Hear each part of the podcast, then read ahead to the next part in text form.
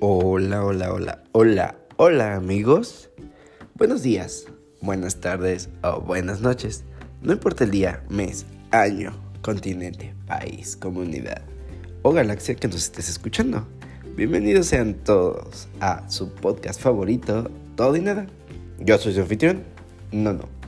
Y el día de hoy aparecemos de nuevo aquí con todos ustedes para traerles un pequeño bonus. Ya tenemos un ratito que no traíamos bonus, les recuerdo que es un bonus para los que apenas nos están escuchando. Este, tenemos dos modalidades aquí en el podcast, el capítulo completo que siempre regularmente es de máximo 30 minutos, es un capítulo con una investigación más larga y tenemos estos pequeños bonus donde tomamos eventos históricos, personajes históricos, este, hechos históricos o de la cultura popular que son interesantes que tiene una historia bastante, bastante eh, buena, que es bueno que todos conozcamos. Y pues no, no hay como una información tan larga que nos permita lo de todo un capítulo. Por eso es que acercándonos ya a estos primeros meses de, del 2022, pues fíjense que me he dado cuenta que hay una celebración de la que siempre se habla, se habla, se habla, se habla, pero al menos yo no tenía como este bien específico por qué o cómo o cuál era el origen de esta celebración. Y es que esta celebración todos la conocemos porque, para empezar, me he dado cuenta que el mexicano, además de dragón, es bastante fanático de las tradiciones que tengan que implicar la comida y la religión al mismo tiempo.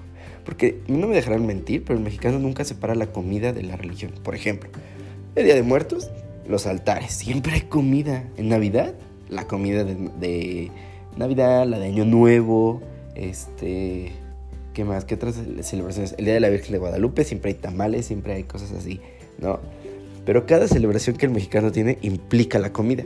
Y no me van a dejar mentir, ¿cuántos no estamos esperando que haya pan de muerto desde septiembre para podernos comer un rico pan de muerto? O las famosas roscas de reyes. Y hablando de este último eh, manjar culinario mexicano, que no es este, exclusivamente mexicano,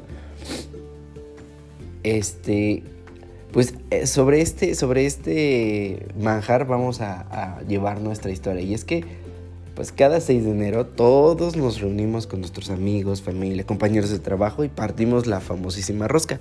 Y adentro de esa famosísima rosca hay unos pequeños muñequitos que son el dolor de cabeza de muchos. Y a veces se cumplen o no las expectativas, pero según la tradición, cualquier persona que encuentre ese muñequito en su rosca de reyes, tendrá que invitar sus tamales el día 2 de febrero. Y esto es lo que más trae este increíble bonus. Porque el día de hoy, en este bonus de todo y nada, voy a hablarles sobre el Día de la Candelaria. Pues bueno amigos, para hablar del Día de la Candelaria hay muchísimas, muchísimas cosas de las cuales hay que hablar. La verdad es que eh, es una una este, festividad meramente religiosa que cuando llega a América Latina, este, gracias al sincretismo, la combinación de culturas, de tradiciones y demás, pues se hizo una mezcolanza muy extraña por ahí, este, con la finalidad de adaptar estas celebraciones católicas a las creencias que los nativos tenían. Y es que así se hicieron muchas cosas para, con la finalidad de que el pueblo indígena eh, pudiera adaptarse de nuevo a la nueva religión que los españoles traían. Y pues el Día de la Candelaria pues no es una excepción. El Día de la Candelaria como tal es una celebración católica que era muy famosa en, Europa. Y por esta parte vamos a empezar. La fiesta de la Candelaria se celebra cada 2 de febrero, coincidiendo con la celebración de la presentación del Señor y la purificación ritual de la Virgen María. A mediados del siglo XV, eh, perdón, V, esta celebración era conocida como la Fiesta de las Luces. La advocación mariana de la Virgen de la Candelaria o Nuestra Señora de la Candelaria tuvo su origen en Tenerife, España. Según la tradición, la Virgen se apareció en 1392 a dos guaches que pastoreaban su rebaño.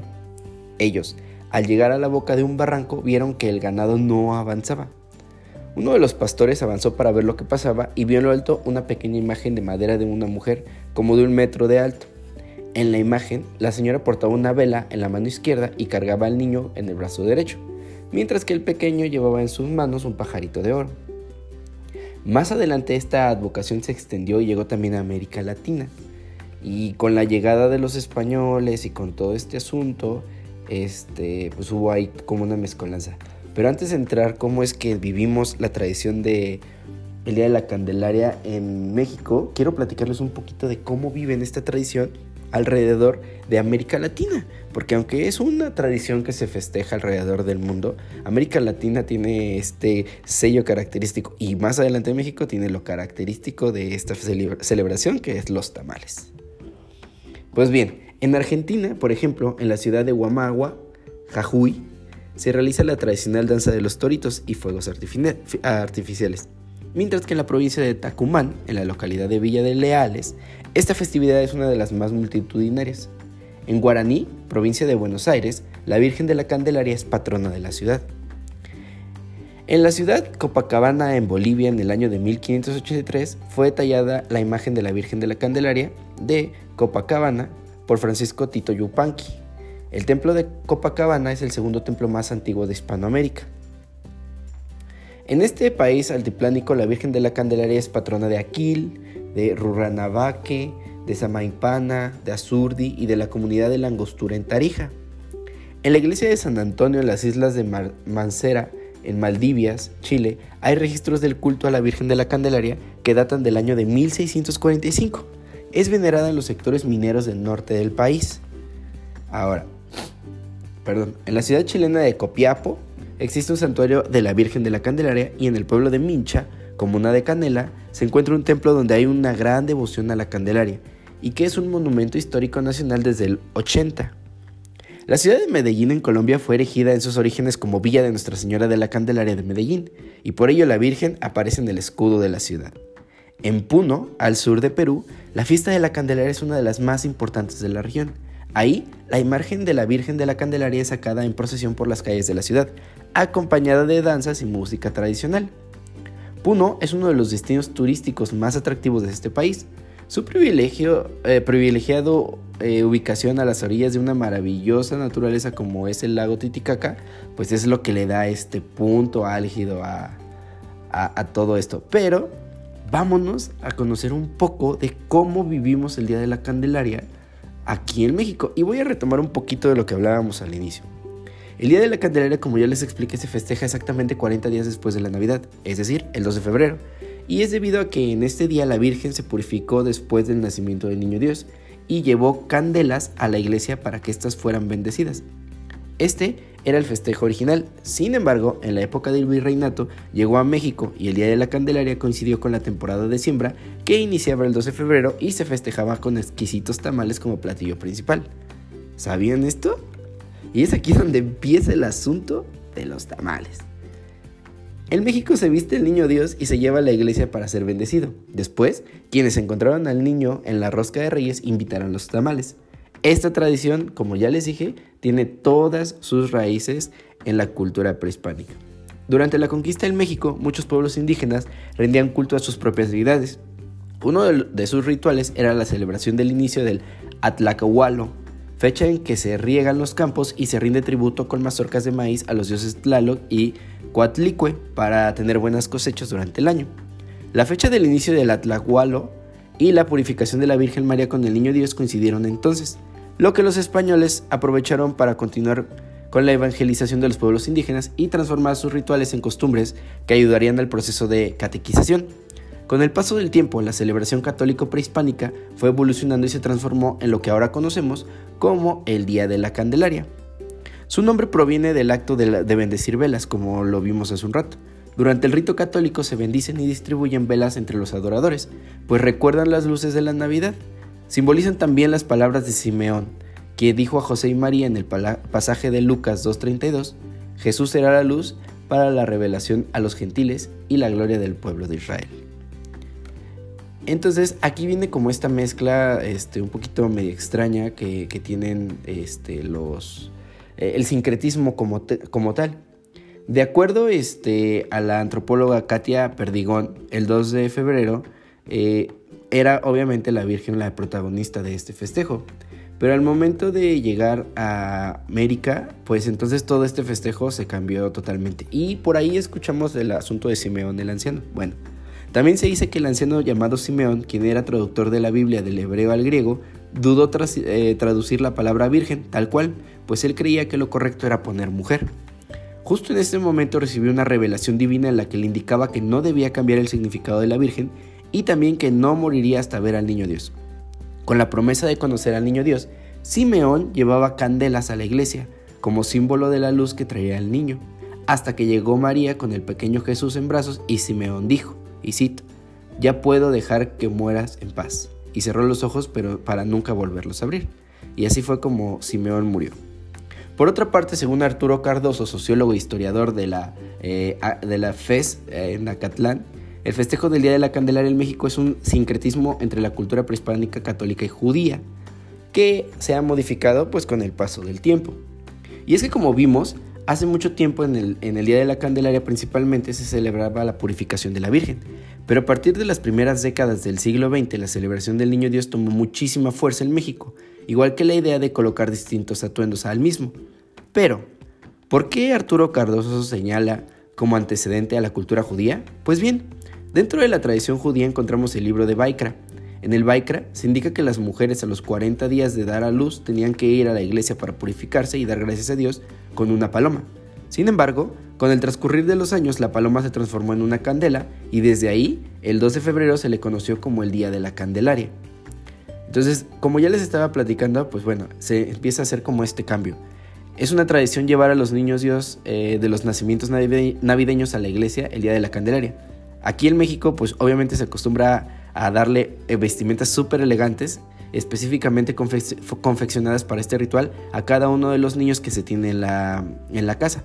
La costumbre de vestir a los niños data del siglo eh, VI una vez que se comenzó a celebrar la fiesta de la purificación de la Virgen y la presentación del niño en el templo. Entonces, pues bueno, aquí se podrán estar preguntando, bueno, ¿y entonces dónde entra el asunto de los tamales o qué es lo que cambiaba, este, que, le da esta característica a, ¿cómo se llama? A toda esta celebración. Pues bueno, gracias a la influencia prehispánica, eh, Arturo Cardoso señaló que el día en que la Virgen fue purificada, dio gracias a la iglesia, a la iglesia y dio gracias a la iglesia, perdón. Los mexicas, como los dije al principio, celebraban el principio del Atlacualo, inicio de la temporada de siembra. En esta fiesta se llevaba a bendecir el maíz para luego dárselo como tributo a los dioses. Por lo anterior, en la época del virreinato con la evangelización de los pueblos indígenas, hubo un sincretismo entre estas tradiciones y México se volvió como una costumbre. Y en lugar de bendecir el maíz, se comían tamales como si celebrábamos a Tlaloc o a justo cuando se cumple 40 días del nacimiento del niño Dios. Durante la celebración del inicio del tiempo fértil de la tierra, pues entonces esta celebración dio bastante impulso. Además, los tamales. El día de la Candelaria se acostumbra a servir variedades de atole, bebidas hechas a base de maíz, recordando todo este sincretismo. De acuerdo con los escritos del misionero franciscano Fray Bernardino de Sahagún, en el México prehispánico existía gran variedad eh, de tamales preparados con diversos ingredientes, entre ellos el chile, jitomate, calabaza, carne de faisán, pavo o codorniz.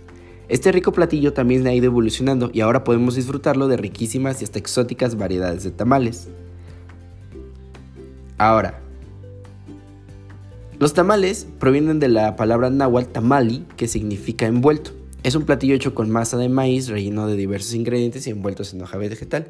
Quiero dejar esto en claro porque, ah, gracias, ah, quiero mencionarlo, gente de otros países escucha el podcast, entonces es bueno también para, si no conocen qué es un tamal, pues dejarlo en claro.